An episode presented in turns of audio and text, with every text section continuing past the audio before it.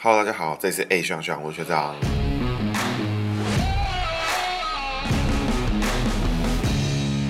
首先呢，我们今天要恭贺一件对台湾很重要的事情——中天关台啦，那超爽的。中天关台会发生在十二月多，目前是已经撤照了，理论上没有什么意外会阻止他关台，真的是一件可喜可贺的事情。所以呢，我们这一期就要做焦点人物，我们要做黄国昌。为什么是黄国昌呢？因为黄国昌比较被台湾民众知道的时候，就是从二零一二年的反媒体垄断啊、反中天啊、反旺中开始。一开始就是以一个法律人啊、知识分子、意见领袖的姿态出现的。那黄国昌一开始出现的时候，他有很多缜密的论述啊，然后也有超级长的那种脸书文章，就是那种现在你按继续阅读，然后会展开到一个你完全不知道在什么地方，不小心点到，他整个手机会缩小到一个很小程度。从二零一二年开始，他是有发表社论啊，有在上电视啊。那随着二零一二年是马英九第二任任期的开始嘛，那他轻松的去趋势越来越明显，那种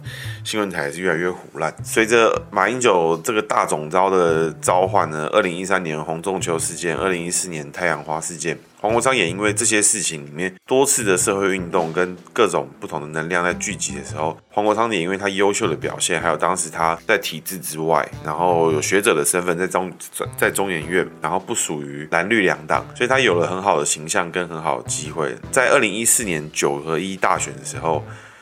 这个非国民党阵营获得巨大的胜利啊，就民进党啊，跟像柯文哲啊，都赢到一个飞天。从当时的公民团体、公民组合开始变成时代力量，他们锁定就是二零一六年的大选。在二零一六年大选的时候，柯文哲那时候还没有站稳脚步，所以柯文哲不敢动作。时代力量看着二零一四年柯文哲的成功，他也开始在二零一六年里面，包括黄国昌、林长佐、j e f r e d y 还有洪慈庸都有选上区域的立法委员，同时不分区也有得到席次，也是第三势力的。崛起。那黄国昌在那一年大选，他赢的就是新北市的区域立法委员，也就是现在赖品妤的选区。那黄国昌呢，他是一九七三年出生，民国六十二年属牛，然后是癸丑年出生。那丑就是牛的意思，子丑寅卯丑。那五行的话呢，这个天干地支五行的话，黄国昌就是一个水水。那黄国昌的国，哈国的话呢，就是外面那个大框框有没有？里面有个祸，那个祸呢就是虚，因为它长得像，所以我们就说虚的形状，它就是狗的意思。还有它就。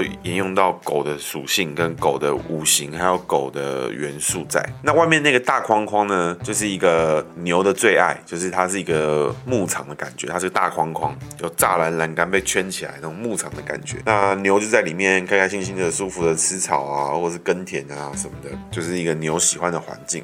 黄国昌外在给人的感觉就很像蒋万安、吴怡农这种外在，像蒋万安属马，那他外在是一个草头；那吴怡农属猴，外在是一个这个趴脚，就是寿山的猴子，有没有？跪咖在那边吃香蕉，你会觉得说，这些人给你的感觉，外在你会觉得他给你感觉是舒服的，你会觉得嗯，不管这个人我喜不喜欢，总而言之，光看他外在跟他的谈吐，还有他讲话的方式，你会觉得这个人都可以跟他坐下来讲讲话、聊聊天，这种就是外在好的时候会有的现象。那不过当然说，你第一眼看到黄国昌的时候，他就在咆哮，那当然会不会有那么好感，那是另当别论了。不过现在新时代政治人物能够脱颖而出的哦，就会发现说，现在新时代的政治人物都是外在让你觉得舒适舒服的，对，算是这一期政治人物的潮流啦。因为政治人物是有随着时代群众喜欢的不一样，可能以前大家喜欢像陈水扁。苏贞昌这种比较派、比较凶的这种感觉，后来可能喜欢像马英九这种温文儒雅啊，后面一直有一些变化。那我们晚一点再来谈这件事情。那我们回到黄国昌的名字哈，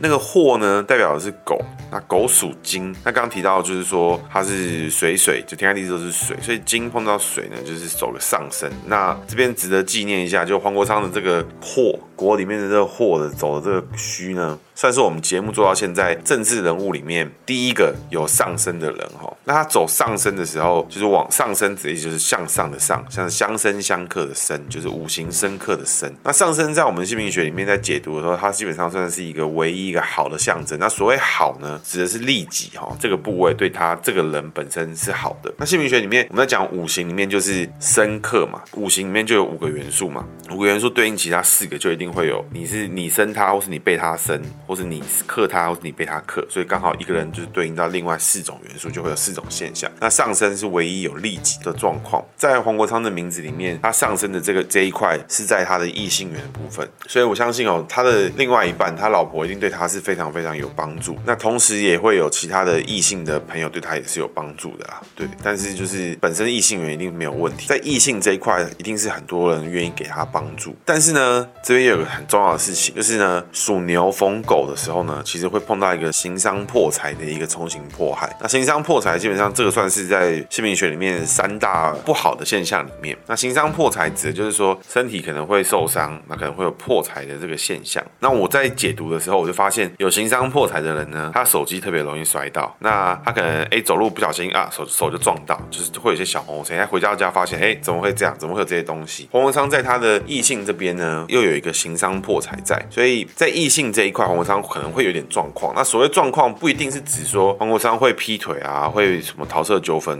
不不一定是这个样子哦，不会是这样，是说他身边的异性朋友呢，可能会让他有一些莫名其妙的破财啊，不想不到的花费，就是让他意想到，或者是在相处起来的时候，哎，怎么会出一些偶尔出一些小状况，比如说口角啊，不一定是一定是桃色纠纷啦，这种事情都不一定，不是说像我们前面解过了，像是丁允恭，我们稍微带过，就是说可能会有桃色纠纷，起因是来自于他对于他的人际关系在不满足。黄国昌在人际关系上面是很知足的，他是知道说，哦，这个是对我有帮助，这个是对我好，这样，所以他不一定会发生一些大家想听的那种八卦的事情啊。这边我是看不出来。回到前面讲的行商破财呢，在我们前面的节目于北辰里面也有提到哈，于北辰也是有行商破财的情况。于北辰是属羊逢龙哈，但是呢，这两个行商破财发生的事情不一样。于北辰是发生在下属，那黄国昌是发生在同辈，所以这两个破财的方式可能会不太相、不太不尽相同。那回到黄国昌身上呢，在工作位上面属牛用仓就是非常狂妄的一件事情。有在 follow 的听众一定都知道，我们生肖姓名学呢，有一大部分的生肖喜忌是很好联想的。比如说你是威猛的生肖，你就是要飞天遁地啊。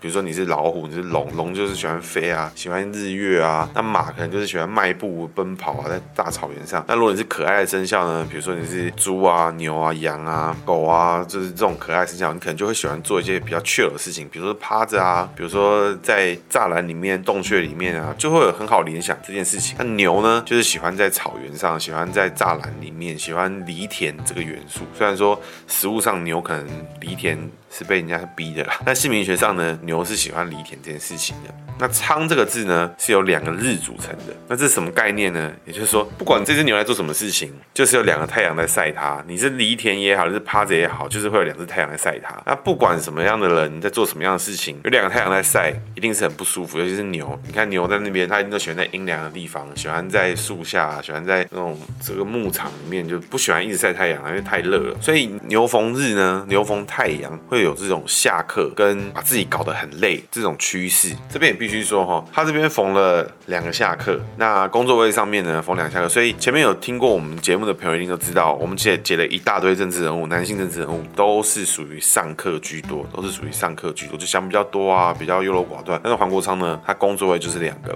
下课，所以你会看到黄国昌跟一般政治人物比起来，黄国昌比较有那种咄咄逼人，比较有那种比较硬。比较有就是坚持他的想法，比较他的立场，比较大吼大叫之类的。大吼大叫不一定，好像是对不起，想到黄黄国昌就想到大吼大叫这件事情，就比较有这种自己的坚持的意思，而且他会很大声的讲出来，然后要别人跟他一样的这种，比较是属于下克的部分。所以黄国昌对于现在的政坛风气格格不入，他在那边说什么别人都如何如何，别人都没有我怎么样怎么样。其实是很符合他的名字，因为对于他的个性来讲，他就是坚持他是对的，他就坚持就是要这么做，这就是比较偏向下课人的特质，而且他还会把自己搞得很累，所以当别人不知道他的方式的时候，他就会一直跳脚。所以这样的人适合什么样的职业呢？其实他就很适合老板啊，做当老自己当老板，或者自己去做业务，或者是他当老师，其实都很符合下课这种人的特性。怎么说呢？因为你是老师，你是老板，都会有什么概念？就坚持我是对的，你们就听我的，照我说的做，跟上我。只要你们都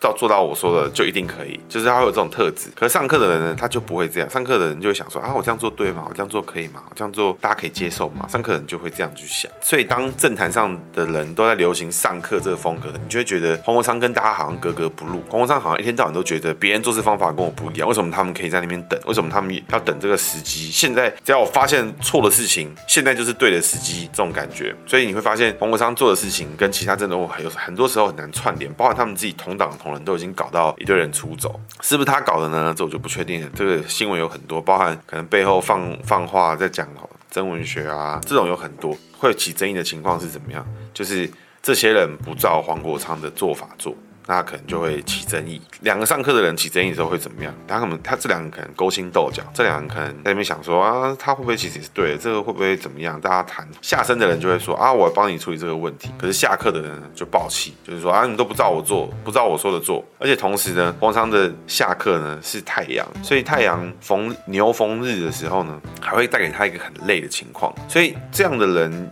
这样的天干地支，这样的生肖用到两个日的时候，如果你在很好的情况，就是说你受到这个这只牛黄国昌受到很好的教育、很好的环境，再有很好的朋友跟好的同才，甚至有人在逼迫他做这些事情，有很对他自己有很高的标准，黄国昌就会不断突破自我，还会突破他团队的自我，因为他会逼着他团队的人必须给我跟上，我这么累，你们你们有什么资格休息？会有这种概念，跟上课的人不一样，上课人是在想说啊，我这样做可以了吗？我这样做好了吗？迟迟不交卷。那你问黄国昌。什么时候要交卷？黄国昌会告诉你说，昨天你就该交了。这种感觉是完全不一样的。而且黄国昌呢是使用两个日，就是仓叠在一起就两个日，所以他从工作上面的内在价值观，跟他工作的做事的手法，是从一而终、里里外外的把自己搞死的那种累。而且他同时会用这种方式来对待自己的下属，所以当他员工肯定是不容易啦。这个是好的情况，因为我们现在能讲到出名的人，其实他都是在比较好的环境，他有办法成功成名。当然也有很多属牛的人用到仓字，大部分的人其实在没有那么好的环境，没有那么好的资源底下，你会发现这些人他比较像是在干嘛？他比较像是在杀猪工。比如说寄一百封 email，他打死不用合并列印，一定要手打，手打的 email 才有温度，才有这种之类这种狗屁，就是这种屁话。就是他可能明明就是有很聪明的方式可以做，但他就一定坚持要用他觉得对的方式。那对的方式可有可能浪费很多时间，或是其实没有比较没有比较对。这就是牛逢日，他把自己搞得很累，然后坚持他是对的，别人都是听他的，这是牛逢日。那我们后面会小技巧会特别再多提一下。那么回到黄国昌身上，黄国昌当选立法委员之后，事情其实有在关注台湾政治的人应该都蛮清楚，因为他算是从网络世代里面出来，就是说他一开始就从脸书开始经营，所以有在关注的人一定大家都知道。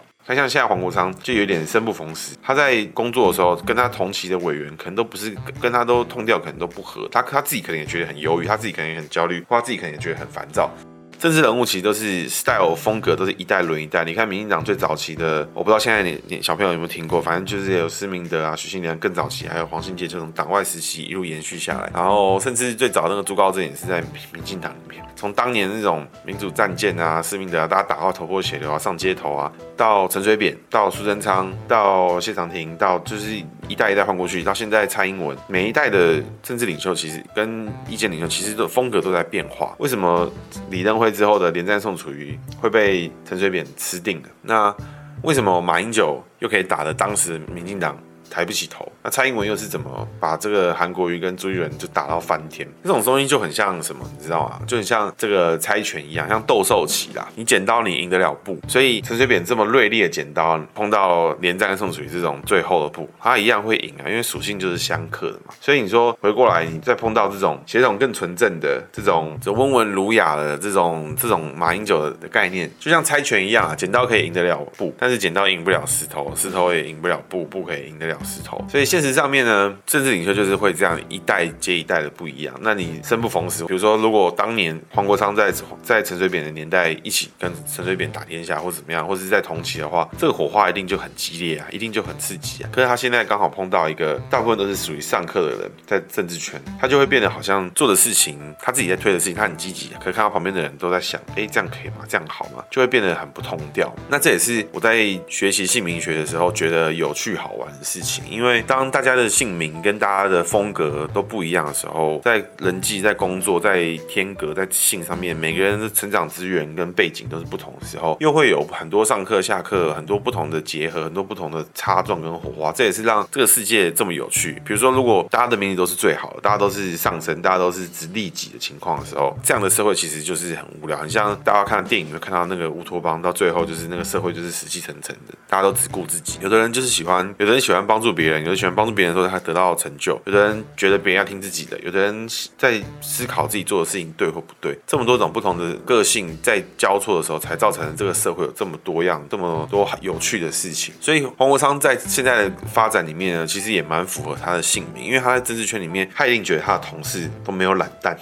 我还蛮确定的，女性的话我不知道是没有什么，但是反正就是她一定就觉得说这个事情贪赃枉法啊，搞什么东西，怎么现在是不处理？但他的同但他的同事同仁很可能就觉得说，哎、你说的没有错，那要不要晚一点点？还不要先把更重要的事情处理，或是怎么样？那皇上可能就会觉得跳脚，他的跳脚就觉得说，怎么可以现在知道了还不处理什么什么的？但是一个社会跟一个机制、一个机关、一个机构里面，有些时候资源能够安排就处理的事情就是这么多，就是这样，所以不是。是谁的事情特别重要，不是谁喊最大声这件事情就重要，也不是谁的事情就该立刻被处理，而是让每个人都往前进一步，才是政治这件事情最重要的部分了。政治它其实到最后就是一个让每一个人都可以找到平衡点的一个学问啊，让大家都有空间可以妥协。比如说同婚一直没通过，那同性恋的群群群众一定 LGBT 一定是气到一个不行嘛。那可是你气到不行，你就你就再也不投民进党了吗？那就没有人要帮你们推。那这样。的话，你愿不愿意多等一下？所以就是在妥协跟时间里面，有的人有的政党是用时间换取空间，有的人是用空间换取时间，也有政治人物是用资源换取空间，这大家都不太一样。但是怎么样让当下的氛围让这件事情是对的才是重要的，而不是证明自己是对的才重要。刚刚有提到嘛，每个人都往前进一小步，才是我们政治上面最需要的结果。如果说这个众人之中有一个人往前了一百步，转过头来说啊，你们怎么走那么慢？啊，你们怎么都没有跟上来？啊，你怎么？还不赶快跟上？怎么不赶快跟上我脚步？你看我走那么远了，那其实后面的人只会觉得说，干你这人在靠背，你走那么远，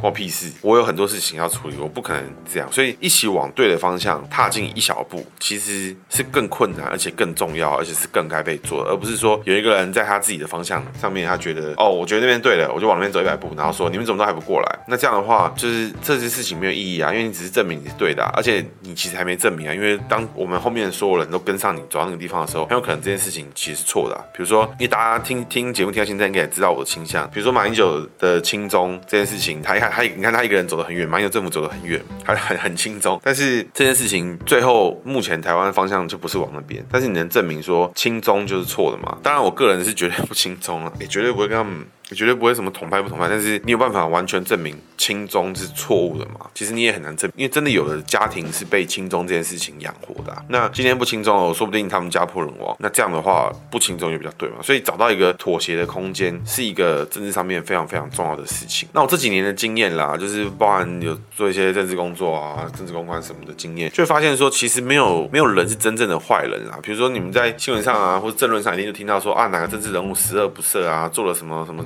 立法什么什么多贪赃枉法啊，多么多么败坏这个民主社会什么什么的。但我的经验啊，其实没有人是真正的坏人啦。这里边不提的不是那种就是随机杀人啊，或是抓狂的杀人犯，或是罪犯之类。我今天在讲的是说，很多你在新闻上面干出一些鸟事的人，其实他很有可能当下都坚信自己是对，他有可能坚信自己是善良的。比如说，我听到韩国瑜说，韩国瑜说要带大家发大财，高雄发大财，然后挖石油。其实我听到我就觉得说，看他是不是讲什么屁话。可是很有可能韩国为当下完全相信自己真的可以挖到石油，完全相信自己真的可以发大财。就他不是真的认为他自己在胡来，他不是存心要使坏。他有可能就有人跟他说，我们这个太平岛怎么可能挖到石油呢？迪士尼怎么可能不会来高雄呢？这个我们只要去做，我们只要上了，我们就一定做得到嘛。哪有可能做不到？然后上了之后发现靠北真的做不到。所以你会发现上之前的。韩国瑜跟上之后的韩国瑜就是差很多，因为他当下他其实很有可能相信、坚信他自己是对的，然后他也认为他自己是善良的，他是好的。最后可能因为时机的不正确啊，或者他资讯量过少，或者他咨询的对象根本就有问题，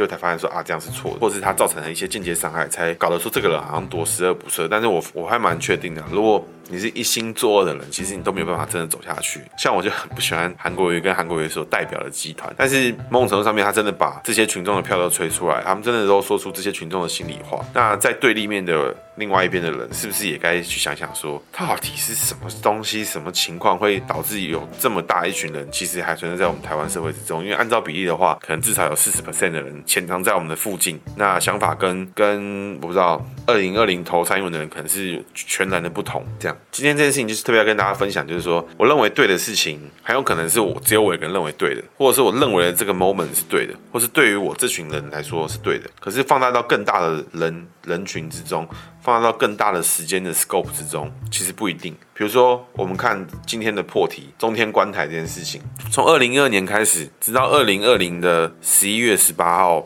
的公听会结束，才正式确定说，哦，中天要关台了。其实，在没关之前，我都高度怀疑了，我都不知道还会发生什么事情。当下呢，我们一定会觉得说。民进党立委不做事啊！你看，民进党的立委选到二零一六了也不做事啊，那二零二零的选完了也不做事啊，然后直到现在十一月，我们说啊，民进党终于做事了。当时有很多很多的抉择，每个时间点都有不同的重要性，每个时间点都有自己的战场。当时觉得不对的事情，如果没有马上就有办法去修正的话，或是马上就能够处理的话，其实纠结在这个上面也不见得是正确的做法。好，那我们回到黄国昌身上哦，其实他的专业跟工作态度呢，在哪边都是很可以发挥啦。在在政治圈呢，他的专业跟他的做事手法一定都是很能发挥的，他也可以找到自己的发挥的地方。但是呢，他只需要做注意到一个地方，就是不要把自己跟他身边的人都逼死。哈，这边已经算是在给黄国昌建议了啦。那给黄国昌建议几个建议，就是说黄国昌的工作手法呢，跟做事方式，还有带队的方式呢，会让自己很累，同时呢，也会让你身边的人很累。这个累呢，建议呢，就是留给你自己。你自己累就算了，你不要逼着别人跟着你一起累，然后甚至呢，觉得别人不够累，他就他就没在工作，因为每个人做事的方法不一样，每个人做事手段不一样，所以你很累，大家都很累，那这件事情。就不能长久。回到我们的破题的来讲，中天关台这件事情，从二零一二年大家就在抗议，大家就在反对，大家就在说中天早就该关了。中天这个当时有呛一些东西啊，反旺中反什么，直到现在八年后，二零一二开始到二零二零的十一月十八，它才真的被关掉。其中经历了两次的总统大选，那政治版图一下蓝一下绿。比如说，二零一四年的时候，国民党大输，输到二零一六年，国民党都还在脱裤子。那二零一八年呢，国民党就反转。那时候，当时二零一八年才到距今也不过两年左右。当时台湾年轻人多怕啊，啊中共啊，中共打来了，什么那种感觉？蔡英文就在连任了，直到现在的二零二零的十一月十八号。中天才关掉，这八年之间发生了很多事情啊。如果这八年都是把自己搞得很累，那这样的话，你的团队一定没有办法长久。所以稳健的前行，稳健的往自己的议题的方向前行，不代表你必须要没日没夜的急行军啦。但是呢，想要走得长久，其实就还是要更健康的来运作这个议题跟这个团队。黄国昌使用的工作方式，不代表可以应用在自己的身边的每一个人。如果你关心你身边的人，比如说你的家人、你的老婆、你的小孩、你的爸妈、亲戚之类的，如果你在意他们的想法的话，其实你偶尔也要放轻松一点，因为你的这个累也是会让他们担心，也是让他们觉得啊，真的有必要这样吗？虽然说大家都知道你从小到大都是这个样子，可是真的有必要把自己累成这个样子？好，就像新闻里面哈，一定会常看到洪国昌在当立委的期间，就会觉得说啊，谁又不审什么法案啊，然后看不出其他政党的积极性啊，一些对的事情，这件事情就蛮特别，因为在政治上面呢，小党要考量的事情跟大党可能不一样，大党的事情跟小考量的事情跟小党可能也是不一样，所以不代表说别人这个 moment 跟你想的不一不一样，做法跟你不一样，对方就是错的。在有出过有我的听众应该大部分都已经出社会了，那我的听众应该都有过出社会经验，一定都知。知道很多时候，你在考量一件事情的时候，都是有时间轴的问题。比如说，现在不要，不代表以后不要；那现在愿意，不代表以后愿意。所以，不是说什么事情都一定要按照你的方式、你的方法、你的时间、你的说法、你的说辞来做。如果我做不到，那你还在还会让自己很生气、很不满意、很不开心。那这样的话，伤害的其实是你跟你身边会吸收到你负面情绪的人。我这边可以举个例，什么叫做现在不要，不代表以后不要？这个就可以具体举例啦。比如说，你吃饱饭了，然后就会有人问你说：“那你还不要吃点什么？你要不要喝点什么？”然后现在不要。有这种这种感觉，或者是说你跟你跟你朋友去，你跟你朋友去吃饭，你朋友是个胖子，比如说跟我吃饭啊，我就是个胖子，你跟我去吃饭，吃完吃到饱之后，然后问你说要不要等下去吃宵夜？干，但不要啊。可是你不想吃宵夜，不代表我不能去吃啊，不代表我刚刚就吃饱了，对不对？所以很多事情不是当下这个 moment 是对的，过五秒可能就错了，都是不一定的事情。就像几百年前吧，可能女生是还不能投票的，然后其实不用几百年前啊，看对岸就好了，他们到现在连票都没办法投。所以对或错的事情其实是看时间，其实看人，其实看你的受众，看你怎么执行怎么做，其实有非常非常非常多的 detail 是要需要被讨论。这件事情也可以回归到关中天这件事情。二零一二年呢，早就一堆人证明说关中天是对的，大家都在讲。那八年过去了，那中天没中天这八年没关的时间，是不是有一堆人罪该万死？其实也不是啊。当时的时间，当时的群众，当时的民意基础，当时的国际情势，当时的资源的转换，还有当时有没有什么借口来做这件事情，其实都是还没有确定的。但是现在八年过后，关中天应该已经是蛮大部分人的集体意识了，尤其是在二零一八年的韩国瑜选举之后，那真的太强了，那已经可以直接改成那个韩天台。那回到黄国昌自己的意见上面，除了跟工作上面累，跟把累累推到别人身上的这件事情之外，还需要特别注意的就是你用钱上面呢，要给自己留后路。那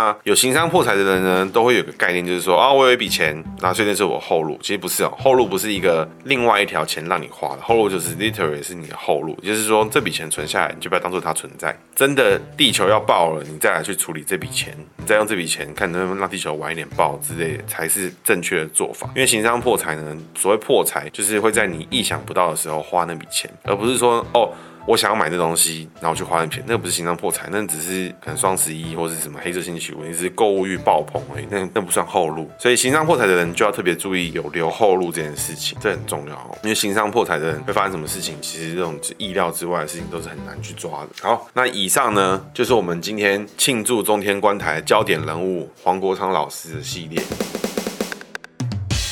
接下来是我们学长的姓名学小技巧哈，属牛逢日，你或你的朋友生肖是牛啊，名字里面有日就就就中了就中了。属牛逢日这样的人特别容易把自己搞得很累，搞人仰马翻。明明就可以上太空了，你就一定要用杀猪工的做法，你就一定要用一些很土炮的做法。当然也有可能这个这些属牛逢日的人趁势发展一些什么手工艺技巧或手工艺教师也是有可能啦。但是身边的人呢，跟你自己的心心境呢，被搞得很累，其实这件事情不是很健康的，因为姓名学。或是做人处事好，不要讲姓名学好，做人处事、做瑜伽、做运动一样，最后追求的是什么？就自己。身体、心灵要舒服，要健康，而不是说什么事情都要搞到自己很手做、很土炮。比如说你要买一包卫生纸，你绝对不会从纸浆开始买吧？不会去从扒树皮开始吧？属牛的人就有可能去搞一些这种有的没有的土炮的事情，他就要搞得很手做、很很累才满意。身边属牛逢日的人，或是你自己有没有这种自己心境？如果有的话，怎么处理呢？如果你自己就是属牛逢日的人，那记得你这个累的事情你是改不掉，你永远改不掉，除非你改名。但是呢，我会。给你最好的建议就是属牛逢日，这个累呢留在你自己身上，不要扩散出去，因为那个累跟负面情绪其实会让身边的人不开心，那久而久之也会影响到你自己的人际关系。所以让自己累就算了，那是你的问题。但是呢，把这个累延续到你身边的人，延续到爱你的人，延续到对你好的人，那就很没有意义，那就是在浪费大家的时间，浪费你这个人的阴德。所以不要这样做。你身边的人如果他有属牛逢日，他很累，他把自己搞得超累，然后你在旁边看得很心疼，其实呢，你也可以不用，因为你越心疼呢。他就越累，他就说啊，我这么累，你会这么心疼？那我就多累一点，多心疼一点，这样也不错啊。不要做这种事情，因为属牛逢日人，不管什么时候，他搞不好连出去玩、出去度假，都一定要赶行程，赶到自己很累，都要把自己弄到被操到一个歪头。他才觉得高兴。出去玩搞不好比工作还要累。出去玩他一天赶六七个景点，哇，那真的是直接死人，就不需要这样。所以属牛逢日，你身边的人有没有这样的特质呢？那我们可以观察一下。最后，这是我们节目的尾声，听众互动场的表单已经正式上线了哦。只要在节目的叙述里面有我们听众互动场的报名链接，你只要填下你的资讯，我就会私讯你了解一下你的问题，然后上节目跟我们直接互动来谈这件事情。那我会用化名啊，或是解读的方式来。跟你讨论你想知道的议题，我希望用政治人物结合姓名学，让大家知道说，哎，人跟人之间的相处是怎么样。政治人物的事情听够了，其实听一些小老百姓的小情小爱，其实也是蛮好玩的。其实我最喜欢的还是解路人啊，解这种身边的人，其实还是最有趣，因为你可以知道怎么去验证，知道怎么样去互动。所以听众互动场的表单已经正式上线喽，找不到的话可以去我们的粉丝专业，粉丝专上面就有置顶。那如果你是使用 Apple Podcast 的朋友呢，拜托你就关注我，然后给我五星评价。如果你是使用 Spotify 的听众呢，也请关注我的频道，然后也希望你们赶快把我的节目内容分享给更多的朋友知道。每一个想要跟我互动的听众，欢迎你立刻在我们的脸书粉丝专业上面按赞留言，如果没看到，或者是在我的 Firstory 主页上留五星评价，然后或者是在上面跟我留言，我都会看哦。那今天节目就到这边，谢谢大家，大家拜拜。